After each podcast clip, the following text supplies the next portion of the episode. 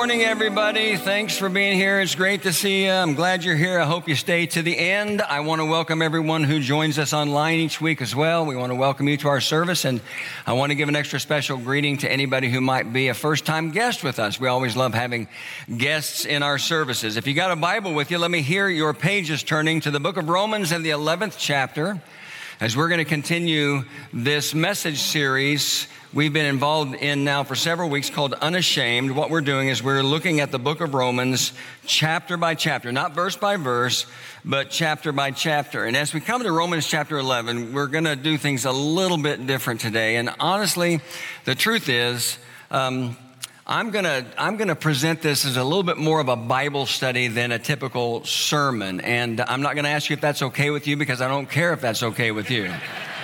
That's what I'm going to do. I decided that's what I'm going to do, and that's what I'm going to do. Um, here's the deal about the book of Romans the book of Romans is filled with what we call Christian doctrine.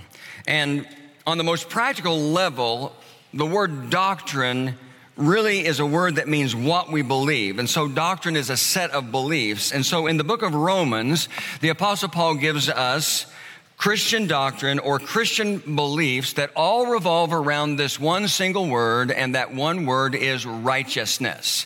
Christian doctrine or beliefs that revolve around the word righteousness. And that brings up a question that we need to cover this morning. And the question is, what is righteousness? Because that's one of those church words that we can throw around without ever pausing to think that somebody might not really understand what that means. And so let's talk about that for just a minute. If you were to try to define righteousness by just looking in a dictionary, it would say something like this the quality of being morally upright or justifiable. But what is righteousness when we use it in this setting? What is righteousness from a biblical perspective? Well, here's how I would try to answer that question. I would begin with the recognition that righteousness is a fundamental characteristic of God. And I say that because there are literally dozens upon dozens of verses in the Bible that teach this truth about God that righteousness is a fundamental character or characteristic of God. I'm going to just limit myself to four verses to talk about this real quickly, and all of them from the book of Psalms to keep it simple. I love the way this first one, Psalm 11, starts because it was, it's such a definite statement for the Lord is, say it with me, righteous. He loves justice. Upright men will seek or see his face rather. And then you go to Psalm 97 2, and the psalmist says, Clouds and thick darkness surround him. Righteousness and justice are the foundation of his throne. We see this reality of righteousness in God. Psalm 111, 3, glorious and majestic are his deeds and his righteousness endures forever. And then finally, Psalm 145, 17, the Lord is righteous. Again, a definitive statement in all his ways and loving toward all he has made. And so, again, righteousness is a fundamental characteristic of God. And so based on these verses, and that truth, uh, the simplest definition of righteousness, and you might want to write this down somewhere, somewhere in your Bible so you don't forget it, is righteousness is this one who is right. It's just that simple. Righteousness means one who is right, and that's certainly a great description for God, a great definition of God. We just read Psalm 145 and verse 17 that says, The Lord is righteous, or in other words, the Lord is right in all his ways. God is righteous because he is one who is right. Now, when you move forward with that fundamental truth about God, and you talk about righteousness now with regard to men, or in other words, righteousness, what does righteousness righteousness mean with regard to you and to me, then the only conclusion you can come to is this righteousness for you and me means right with God, right with the one who is always right. Now, getting back to the book of Romans, which is a letter, again, written by the Apostle Paul, filled with Christian doctrine or Christian beliefs that revolve around the word righteousness. We see that reality really clearly if we outline the book of Romans. And so, what we see in the book of Romans is, first of all, our need for righteousness, you and me, our need for righteousness, that's in the first three chapters. And a good verse to describe that from the first three chapters would be Romans 3.23, which says, for all, everyone say all, all have sinned and fall short of the glory of God. That gives us a need for righteousness, a need to be right with God, because on our own we're not. And so the second thing you see in Romans is God's provision for our righteousness or how we can become righteous. You see that in Romans chapter 3 uh, through Romans chapter 8. And a good example would be Romans 6:23 where it says for the wages of sin is death, but everyone say but, but the gift of God is eternal life through Christ Jesus our Lord. How do you become right with God? through faith in Christ. It's through Christ. He's our provision for righteousness. And then you see how we practice righteousness in Romans chapter 12 through 15. And um, in other words, how we live out this rightness that we have in Christ. Romans 12 and verse 1 says, Therefore I urge you, brothers, in view of God's mercy, to offer your bodies as living sacrifices, holy and pleasing to God. This is your spiritual act of worship. And so there it is. But did you notice that there's something missing? Chapters 9 through 11 because here's the thing about chapters 9 through 11 in the book of Romans they are parenthetical. And what that means is, is you can just put parentheses around chapters 9 through 11 and understand that they don't necessarily fit in with the rest of the theme of the book, okay? And the reason why they don't necessarily fit in, I mean, they do, but they don't fit in with the rest of the theme of the book, is because they deal, those chapters deal specifically with God's relationship with the nation of Israel or with the Jewish people. Romans chapter 9, I'll put a, uh, just a brief one word description of each chapter. Romans 9 deals primarily with Israel's past as God's chosen and privileged people. Romans 10 deals primarily with Israel's present as a nation which has refused to submit to the gospel. And where we are now in Romans 11 deals primarily with Israel's future as a nation which will one day be saved. Now, I preached from Romans chapter 9 and I cheated. I took the coward's way out. I didn't really try to to develop this truth. I, if you, if you remember, that was the first message I shared after the announcement of my upcoming retirement. And so I just gave you three application points from Romans 9, and I preached a message that was on my heart about the church. Romans chapter 10, my son Andrew preached this message. He preached a great message from this, trying to make this applicable to our lives. And here we are in Romans chapter 11 with this chapter that deals primarily with Israel's future as a nation which will one day be saved. And I realize, listen to me close. I realize that not everyone who comes to church this weekend is going to have the same level of Bible knowledge and understanding. And while it might sound odd, that's really not either good or bad. That's just the reality of where you are in your spiritual journey. And I'm so glad you're here. Whether you are, are way down the road in your spiritual journey or this is all really brand new to you, I'm so glad you're here. But what that means is this detail about God's relationship with the nation of Israel makes total sense to many of you who have spent a lot of time in church and a lot of time studying the Bible, but it can seem very confusing to others, and I get that. And so, let me just try to explain the difficulty of Romans, these parenthetical chapters in the book of Romans, Romans chapters 9, 10, and 11, by highlighting four things, four things, four biblical truths. Number one, the Bible teaches that the Israelites, this is the Jewish people, are God's chosen people. We know that. You can go back to Genesis chapter 12 and see how God called on a man who was named Abram at the time and said, I want you to be the father of a new nation. And then we see the growth of this nation of Israel from there. So the Bible teaches that the Israelites, the Jews, are God's chosen people. Uh, uh, because God needed a nation, a group of people to send the Messiah into the world through. And so that became the nation of Israel. Uh, that's the first thing we see. The second thing is that God promised this chosen people that one day they would enjoy a glorious kingdom uh, under the rule of their Messiah. That's the second thing. The third thing the Israels rejected Jesus as their Messiah when he came to earth. And the, here's the fourth thing. When the church first began, it was made up of entirely of Jewish believers. We see that in Acts chapter 2 on the day of Pentecost when the church first began. Peter preached the first gospel sermon. About 3,000 people were baptized that day. They were Jewish believers, Jewish converts. But over time, that's changed as the years went by. More and more Gentiles, non Jews entered the church and less and less Jews. So today, the church is made up predominantly of Gentile believers. And we thank God for the Jews who have believed in Jesus as their Messiah. And Savior, but their number is few. Those are four truths that we find in the scriptures about this whole thing. And when you think about it, truths number one and two really contra- are contradicted by truths number three and four. So the question, the question is, what is God's relationship with the nation of Israel today? What is God's relationship with the Jews today? What, what has happened to all the promises God has given to the Jews? Is God finished with the nation of Israel? Does the nation of Israel have any future in God's plan for the world? These are, these are critical questions that are all addressed in Romans in some way, in some form, in Romans chapters 9, 10, and 11.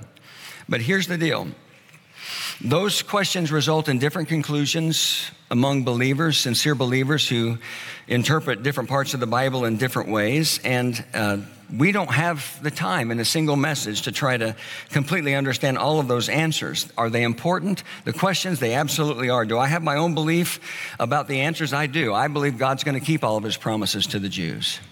That's what I believe. But what we are doing in this study of the book of Romans is we're, we're going chapter by chapter for the purpose of trying to highlight major truths or specific truths or practical truths or applicable truths from each chapter. And so, what we're going to do is we're going to look at Romans chapter 11 and Paul's words related to God's relationship to Israel, and we're going to learn three powerful truths about God that apply to all of our lives today. And if I were to try to summarize that all of the truths together, I guess I would say it like this. What I, when I read Romans chapter 11, here's the thing that I'm reminded about God that applies to you and to me and everyone God is ready when you are.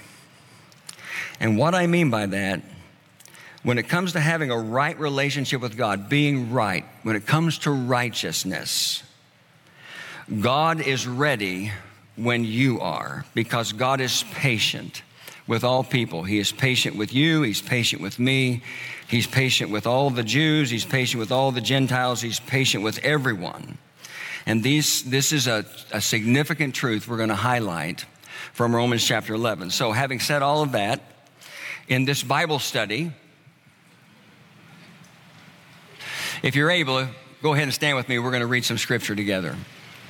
I got my Bible open to Romans chapter 11, and I'm going to really do something unusual. I'm going to skip all the way down and read verses 33 through 36.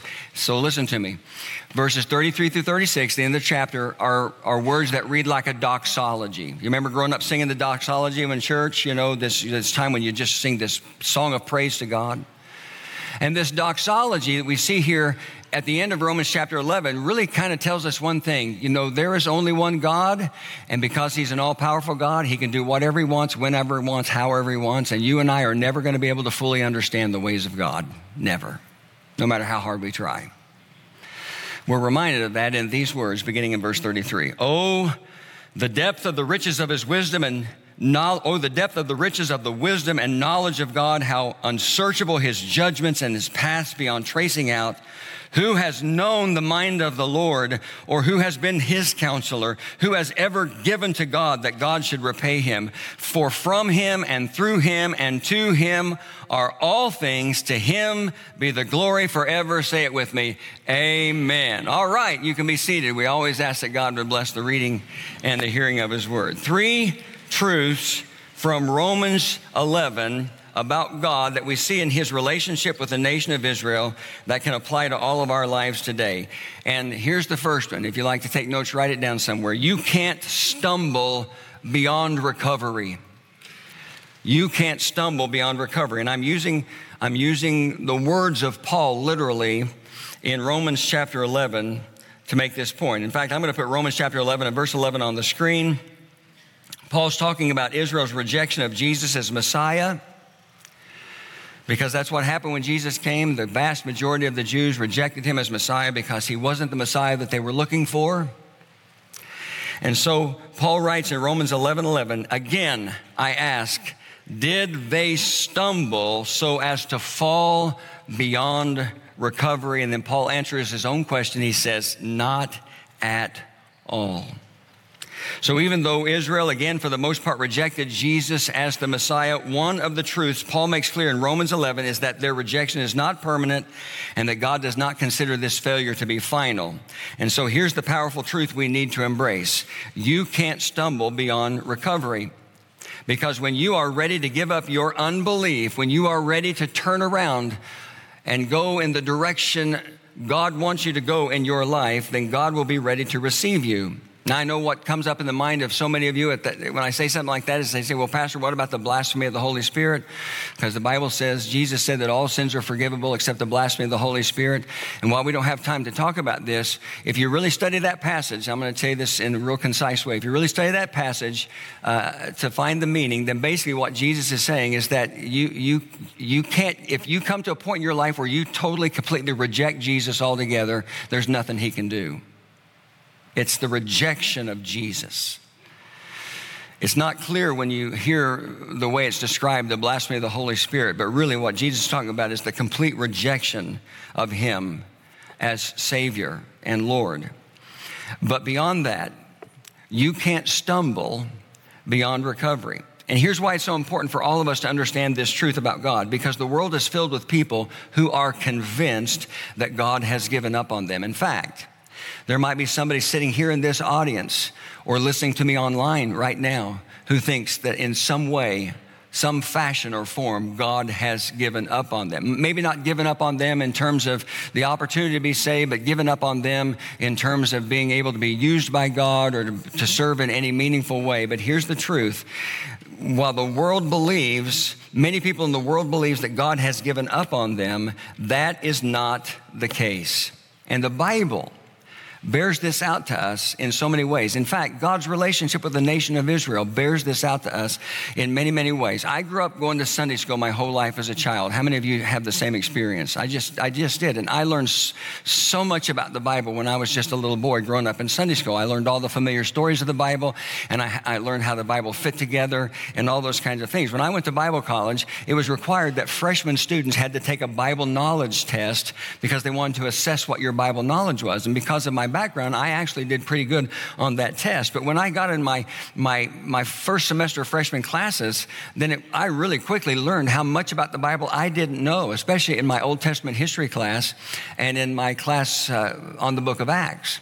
But I can remember going to my Old Testament history class and I was shocked about how much I didn't know about the Bible, at least the Old Testament. And one of the things that I remember learning that has always stayed with me is that uh, the nation of Israel, God's people, got to a point where they fell into this horrible cycle that they repeated over and over and over again that really dramatically impacted their relationship with God. And you can describe the cycle with these four words. First of all, they would sin. They would rebel against God. They would disobey God, even though God said, listen, this is what I've done for you. This is what I'll do for you. I'm going to be your God. You be my people. You obey me. I'll bless you. It's really very simple. But in spite of that, they fell into sin over and over and over again. And then as a result of sin, they started to suffer. Suffering came as a result of their sin because oftentimes pagan nations would overthrow them, pagan nations would dominate them, pagan nations would persecute them. And the suffering would get so bad that in sorrow they would cry out to God for help. And because God is a gracious, loving, kind God, every time they did, He provided them with salvation. And you'd think going through that just once would be enough, right? But they repeated this cycle over and over and over again sin, which led to suffering, which resulted in sorrow, which led to God's salvation. One good example, if you're curious to learn a little bit more about that, is just go home and read through the book of Judges, because the book of Judges demonstrates that cycle perfectly over and over and over again.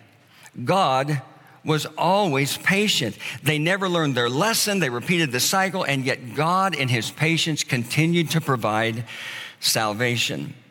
So we see in the Old Testament story, stories of how God interacted with the Israelites, what Paul is proclaiming in the book of Romans, and that is that you can't stumble beyond recovery.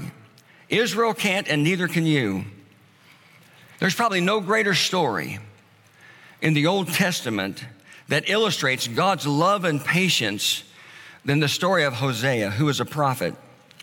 And his story is, as odd as it sounds, a love story. You may or may not be familiar with the book of Hosea, but basically, and I'll just give you a a paraphrased version, Hosea marries a woman named Gomer. Don't you think that looked good on the wedding announcement?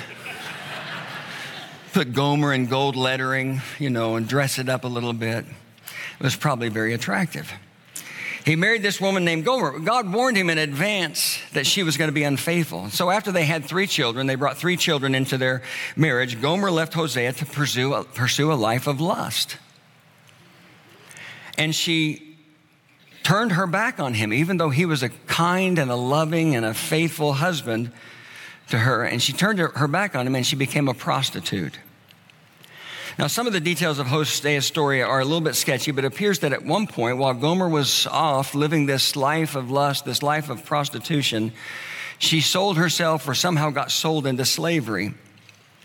And after some time, God speaks to Hosea, and this is what he says to him in Hosea chapter 3 and verse 1 Go show your love to your wife again, though she is loved by another man and is an adulteress. Love her as the Lord loves the Israelites, though they turn to other gods and love the, ra- the sacred raisin cakes. Now, I don't know what the deal was with raisin cakes other than, than um, um, I think in ancient days they were viewed as some kind of a aphrodisiac and they were eaten during idolatrous ceremonies because oftentimes in pagan days idolatrous ceremonies would involve sexual uh, immorality and on and on and on and so hosea does what god tells him to do. He goes and he looks for gomer and he finds her on literally on the auction block. And he ends up his he ends up buying his wife literally paying money to buy his wife out of slavery. And uh, he ends up buying her for 15 shekels of silver and about 10 bushels of barley. Not much of a cost for a human life.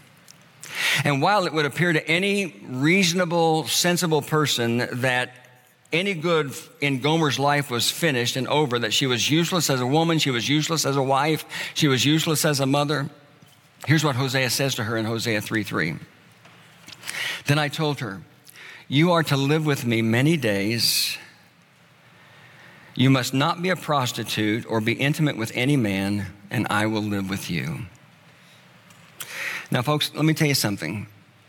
I know for a fact from counseling married couples where unfaithfulness and infidelity has taken place. I know for a fact, for sitting in the room on the couch with the two of them, sometimes when the infidelity is confessed, how difficult it is to come back from that.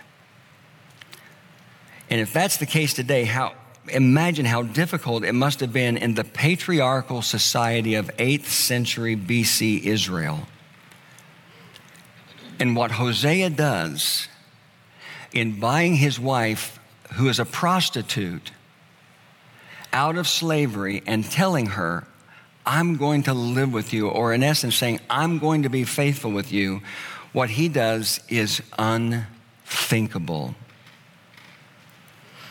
And so, God tells this story, God gives us this story because He wants us to understand this truth. You can't stumble beyond recovery. This story of Hosea and Gomer, which is a heartbreaking love story, if you can even call it a love story, really serves to illustrate another love story, and that's the story of God's love for the nation of Israel. Because God continued to love Israel even when their sin and rebellion broke his heart over and over and over again. And that teaches us this truth about God that we cannot just take for granted. He never stops loving. He never stops wanting to forgive. He never stops wanting to save. He never stops wanting to receive you into his kingdom. And you might be listening to me right now and you literally think you have gone too far and you have done too much. If anybody really knew what you were really like behind the scenes, they'd understand. But God, I'm telling you, God wants you to know that His grace and His mercy and His forgiveness is available to you right now, today, regardless of any of that. Now, here's the second truth that we're going to learn in this Bible study we're all involved in, this big old Bible study we're all involved in this morning. Faith in God is your only hope for a meaningful life. Faith in God is your only hope for a meaningful life. And here's why I say that. In Romans chapter 11, if you read through the chapter, Paul uses the illustration of an olive tree pretty predominantly at one point in the chapter and talks about how branches can be grafted into a healthy olive tree and end up producing fruit. And if you're familiar with your Old Testament, then you probably know that there are different times in the Old Testament when the nation of Israel, God's chosen people, are pictured as a flourishing, oftentimes, olive tree. One example would be Jeremiah chapter 11 and verse 16 that says, The Lord called you a thriving olive tree with fruit beautiful in form. That's a reference to the nation of Israel. Psalm 52 8, but I am like an olive tree flourishing in the house of God. That's a reference to the nation of Israel. But as Paul talks about this olive tree in Romans chapter 11, as he refers to Israel as an olive tree, he says at one point that some of the branches have been broken off. Some of the branches of this flourishing olive tree have been broken off. And once they've been broken off, they make room for additional branches, wild branches, to be grafted onto the olive tree so they can become a part of the original tree. Now, the broken branches are unbelieving Israel who rejected Jesus as the Messiah and had their own plan for what God was going to do and wouldn't change from that plan. The broken branches are unbelieving Israel, and the wild branches that are grafted onto the olive tree are believing Gentiles. And again, Gentiles are just non Jews. So Paul talks about this grafting of branches onto this olive tree to make a point. And the point is the only way anybody has spiritual life is because they are a part of the living tree of God's salvation, the salvation that God offers. So you can't have salvation through your own effort or by your own work. You can't have a meaningful spiritual life in any other way other than being grafted into God's tree of life, which is to say, to be grafted into the saving life of Jesus. That's why he writes in Romans 11, 17, and 18 these words If some of the branches have been broken off, and you, remember, he's writing this in the New Testament book of Romans now.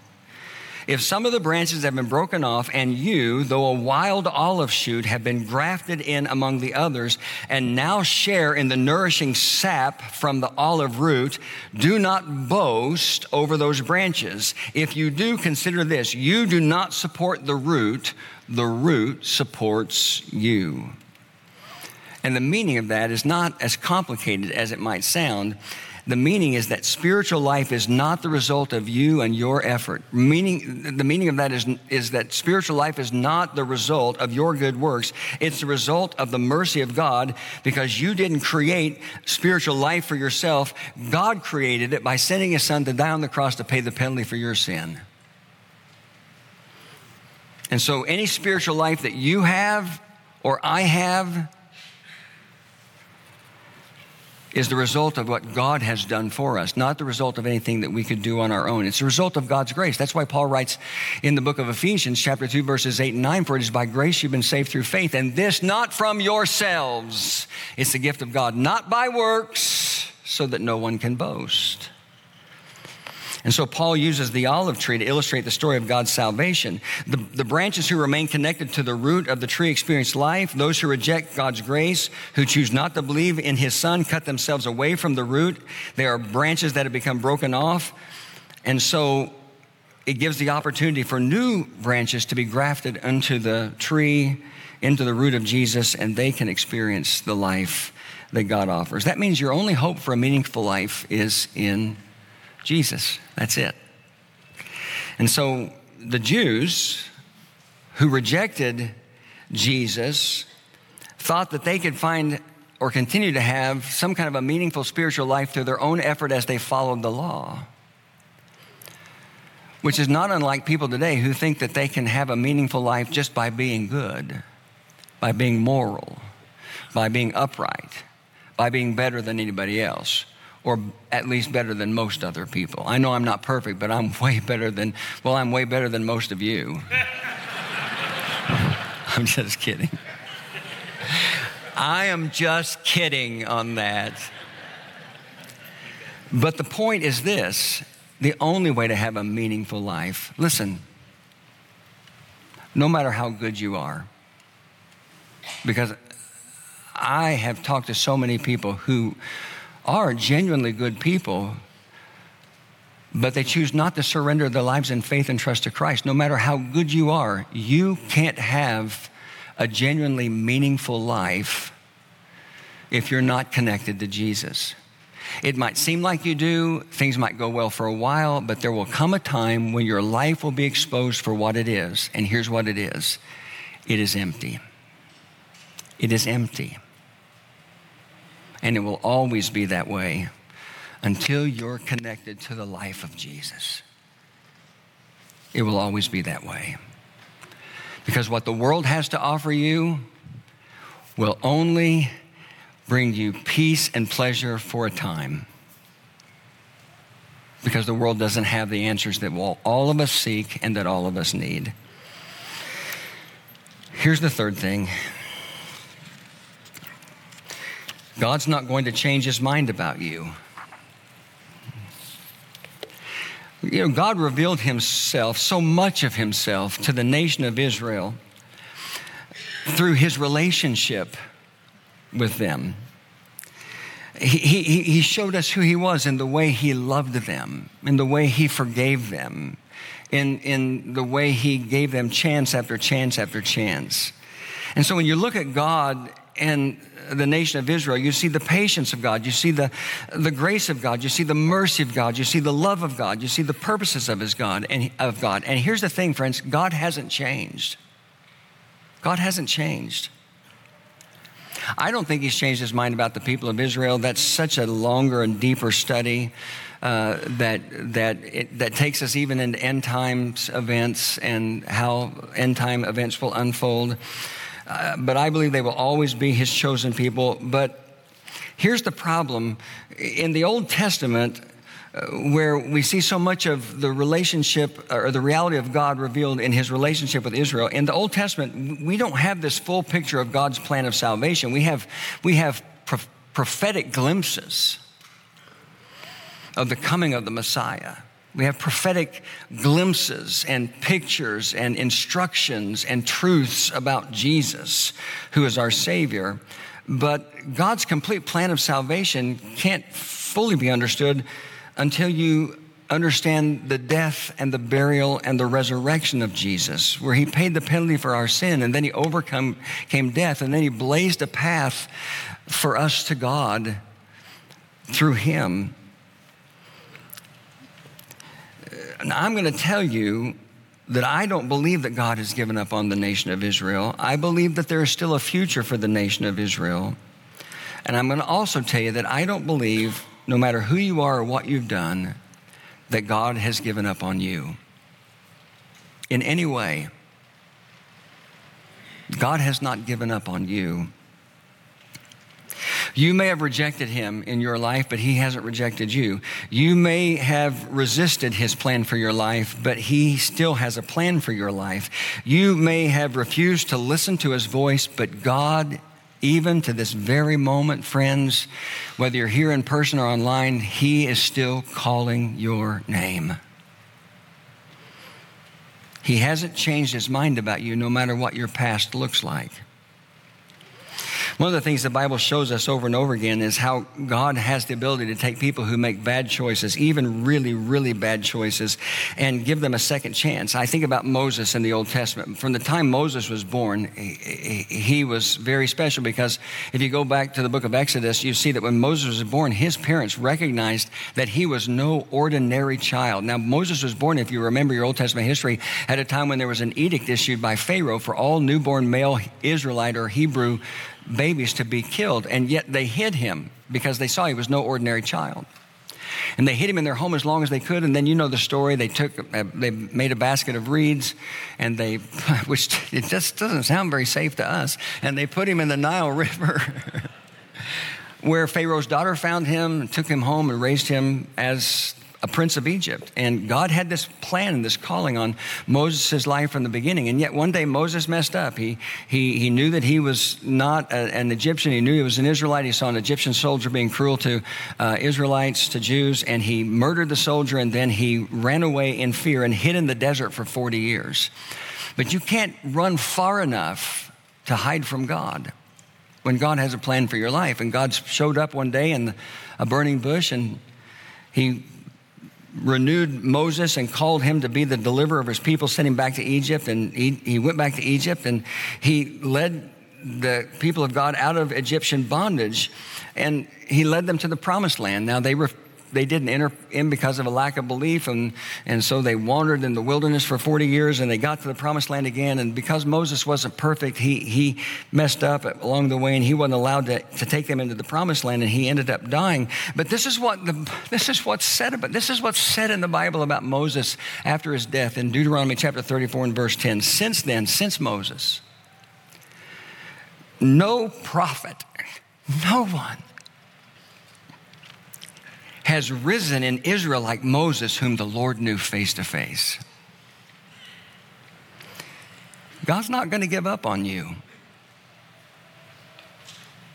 You look in the New Testament and you see Peter, Peter, who was an apostle, Peter, who was the uh, understood in many ways leader of uh, the original 12 disciples. And one day in Caesarea, Jesus asked the disciples, Who do men say that I am? And they said, Well, some say you're John the Baptist, some say you're uh, Elijah, some say you're Jeremiah. And then he asked Peter specifically, Who do you say that I am? You remember what he said? He said, You are the Christ, the Son of the living God.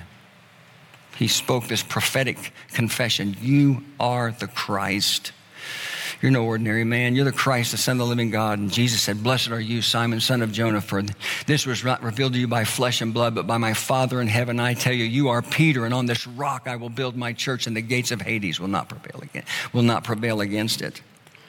And so he went from this mountaintop moment to a few weeks later, a moment that none of us could have ever even imagined for Peter because he failed Jesus in the worst possible way. In the moment when Jesus needed his needed Peter the most when when when in the moment when Jesus was desperate for Peter or someone Peter didn't just fail Jesus he denied that he even knew Jesus. But God's plan for Peter didn't change. And after the resurrection Jesus specifically restores Peter. And he goes on to be this vibrant leader in the early church, preaching sermons where thousands of people came to Christ and being filled with supernatural power from God and healing others in supernatural ways. And you can go on and on and on. And I'm just going to tell you, God's not going to change his mind about you. Or maybe some of you need to hear me say it like this God hasn't changed his mind about you, even though you've got some perhaps some significant failure on your resume, or you've been missing when it comes to a life of faith. He's ready when you are. There's just so much we learn about God through the story of his relationship with Israel. We learn about his mercy and his forgiveness and his patience. And just like God has been patient with them, God is going to be patient with you. Even if you've made a mess out of your life, He is ready to give you another chance. Or He is ready to welcome you into His family, into the life giving root of His Son Jesus, who can change your life today, tomorrow, and for all eternity.